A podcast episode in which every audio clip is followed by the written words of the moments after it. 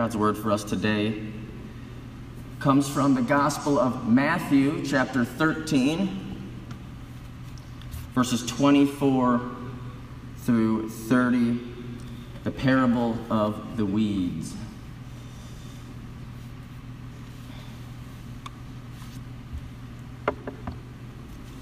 Jesus told them another parable. The kingdom of heaven is like a man who sowed good seed in his field. But while everyone was sleeping, his enemy came and sowed weeds among the wheat and went away. When the wheat sprouted and formed heads, then the weeds also appeared. The owner's servants came to him and said, Sir, didn't you sow good seed in your field? Where then did the weeds come from? An enemy did this, he replied. The servants asked him, Do you want us to go and pull them up?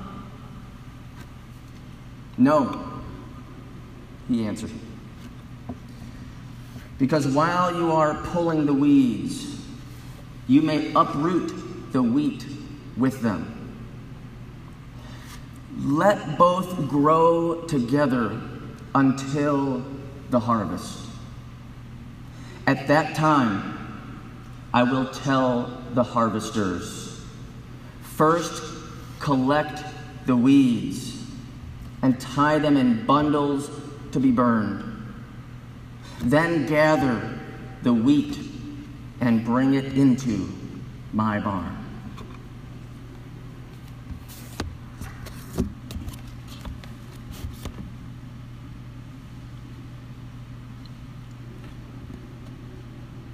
As a preacher, Jesus used stories called parables so that everyday men, women, and children could understand what the kingdom of God was like.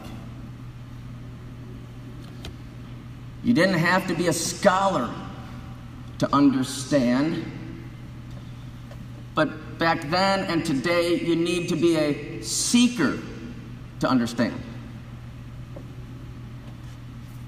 Maybe not a scholar, but a seeker. There are over 30 different parables in the New Testament, and they make up about one third of Jesus' teaching as recorded in Matthew, Mark, Luke, and John. And Today we encounter the parable of the weeds, or the parable of the, the wheat and the weeds. It goes by some different names over the ages. So we hear some different things. We hear of good seed being sown. Then we hear about an enemy sowing weeds. We hear of letting the weeds and the wheat coexist together until the harvest when they will be finally separated. Now, in the parables, sometimes Jesus, you know, just speaks them, just, just puts them out there, lets them stand at face value without any explanation. And yeah, the truth is sometimes those parables, we wonder, okay, what does he really mean here? That's why we need to be seekers. But there are other times in the parables where right after he, he explain he speaks it, he gives the interpretation. Yet at other times, someone actually comes to Jesus afterward, you know, after he's given the parable. They come to him and they ask him for help. They ask him to explain the parable. And that's what happens in the parable that we have before us today. One of the kingdom principles that we learn in Scripture, Jesus tells us, is ask and you shall receive. Another, he tells us, is seek and you shall find. That's a great lesson for us in this hour of human history. When there is so much that we do not know or understand, we must ask of God in order to receive. We must, we must seek God in order to find.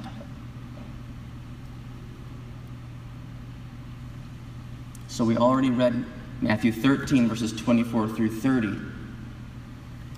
Like I said, someone came and, and asked him, What does this parable mean? Help us out, Jesus. And he gives us the explanation. And so now we turn. We're going really further down the chapter 13. We're going to go to 36 through 43.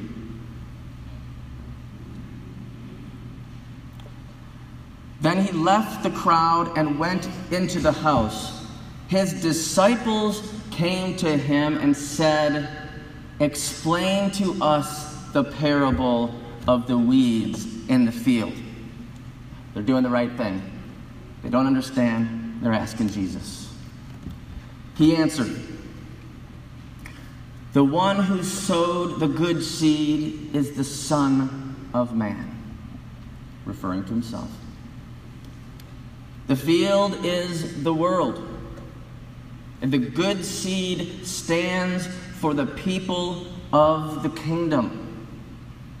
The weeds are the people of the evil one. And the enemy who sows them is the devil. The harvest is the end of the age, and the harvesters are angels. As the weeds are pulled up and burned in the fire, so it will be at the end of the age. The Son of Man will send out his angels, and they will weed out of his kingdom everything that causes sin and all who do evil. They will throw them into the blazing furnace where there will be weeping and gnashing of teeth. Then the righteous will shine like the sun in the kingdom of their Father.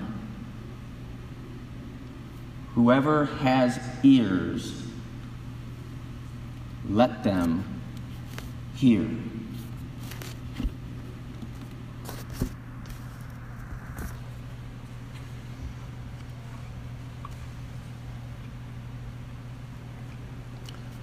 we learn that God has a plan. And part of that plan is to let good and evil coexist until the end, but to then make things right once for all. Remember early on how the servants came to the landowner. They're wondering why the weeds were sprouting up. Didn't you sow good seed? They asked. The question emanating from this parable speaks to our questioning when we experience the weeds of life. start to kind of question God, I thought you were in control. God, I thought you were good. Then why is this happening?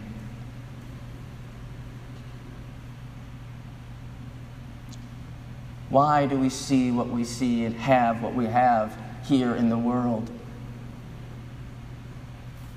They questioned back then, people still question today. The weeds, which are our own gardens, right? Or sidewalks where they're sprouting up, we want them gone, right? We want them gone.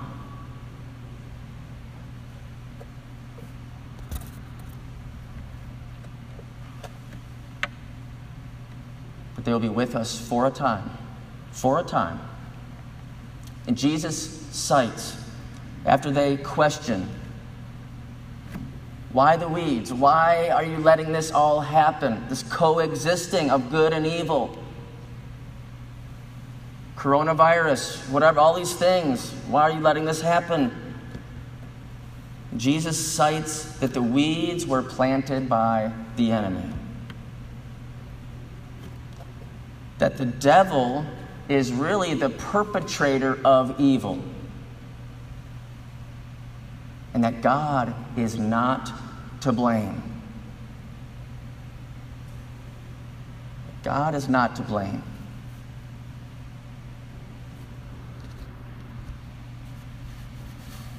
There is one who perpetrates evil in the spiritual realm.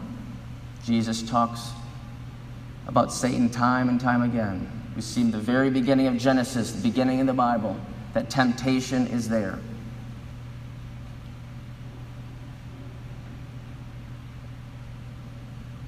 But the reality is, we can't put the full blame upon the devil for all that is wrong in this world because people, as we know from the very beginning, have participated in evil. He may have perpetuated evil, but we have participated in evil.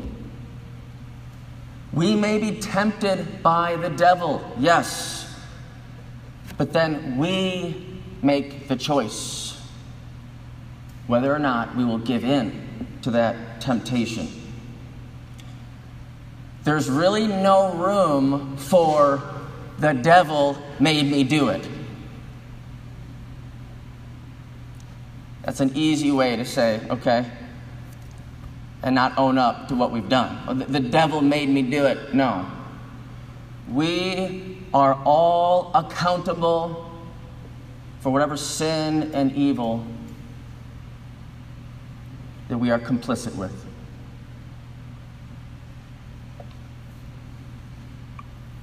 And in the end, see, the angels will come forth as verse 41 says today, and they will weed out everything that causes sin and all who do evil.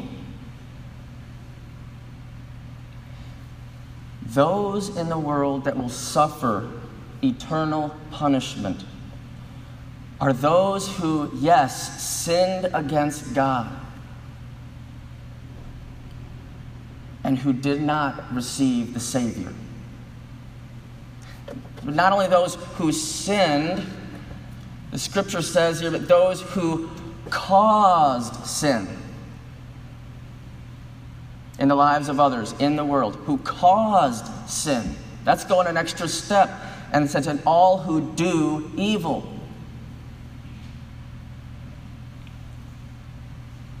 So God is showing us that in that sense, there is full accountability. There's no innocence there. And so that judgment is righteous in the end, that appointed time. But as we'll share a little bit later on here, up until that end, God's mercy and grace are being revealed into the world to look to Jesus, to have hope and forgiveness and eternal life. Now, the weed in the parable is known as the darnel or the bearded darnel. We have that's up on the right there. up on the screen. So, in the early stages, it looks exactly like wheat. And it has a root system that gets intertwined with the wheat. That's why God said no to the angelic servants when they asked that they should start pulling up the weeds. Saying, those angels might not have recognized the difference and just start pulling. Said, It's not time. He says, It's not time yet. Along the way, the, at the, when it comes to the harvest, you can see the difference. I read that as the wheat then turns brown, the, the weeds stay green. And you can begin to see those differences in the end, not always in the beginning. This means from the outside, it can be hard to tell who is and isn't a true believer in the world. It can be hard for us to tell. Just, just look around. See, some people can look the part on the outside, but, but they have never embraced Christ with an authentic faith. And there are others who are Christians, but they maybe have an immature faith. Or they may have faith, but it's, it's, it's struggling in the midst of crisis or struggling in the midst of habitual sin. They've trusted in Christ and they're saved. Know, all who call in the name of the Lord are saved, but there's a struggle there. So sometimes from the outside, like we were talking about the cabbage here, the, how we look doesn't always, on the outside doesn't always match up with our witness of faith. This means it's hard for us to see where people are spiritually. That's why God gives us time. Time to respond to His love, to claim the free forgiveness that Jesus paid for on the cross. He gives everyone time. He's giving everyone time. The parable makes it clear that in the end, when it's time, the angels will know. It'll be clear in the end. It's not always clear now, especially in our eyes, but it'll be clear in the end who are the true crop of wheat and who are the weeds. The distinction will be made forever between the followers of Christ and the followers of the devil. There will come a time when everyone's eternal destiny will be set. Just as our lawns and our gardens need to be weeded, so does the world. The parable teaches us that a worldwide weeding will happen at the appointed time. Until then, here's the good news. Until then, there is a chance to change. Every day is a day of salvation, the scripture tells us. Every day, I believe everyone has a chance to turn to God, to call on the name of Jesus. The gospel of Jesus in this world says that sinners don't have to stay that way. They don't have to stay away from God. They can come near. They can be transferred from the kingdom of darkness into the kingdom of light. They can be saved and brought into the barn of the heavenly farmer, brought in to the forever family. In 2 Corinthians 5, verse 17, it says, Therefore, if anyone is in Christ, the new creation has come.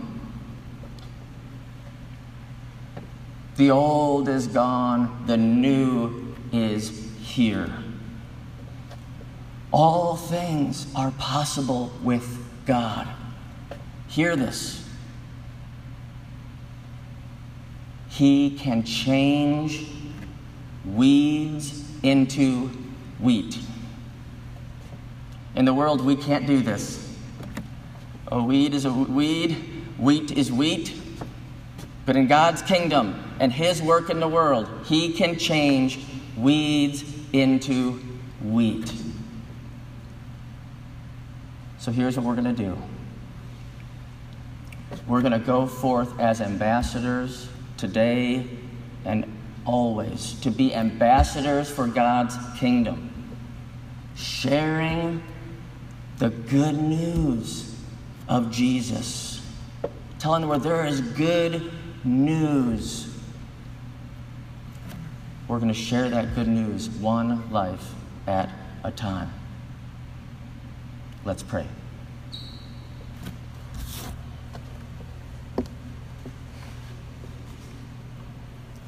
Lord, we look forward to the time when you will return, when all things will be made right, living in your resurrection power upon a resurrected world, sin and evil gone, peace and joy forevermore. Lord, we want to be your wheat and not the weeds. Lord, today, if we've never done so in the past, we want today to be the day when we say, Yes, Jesus.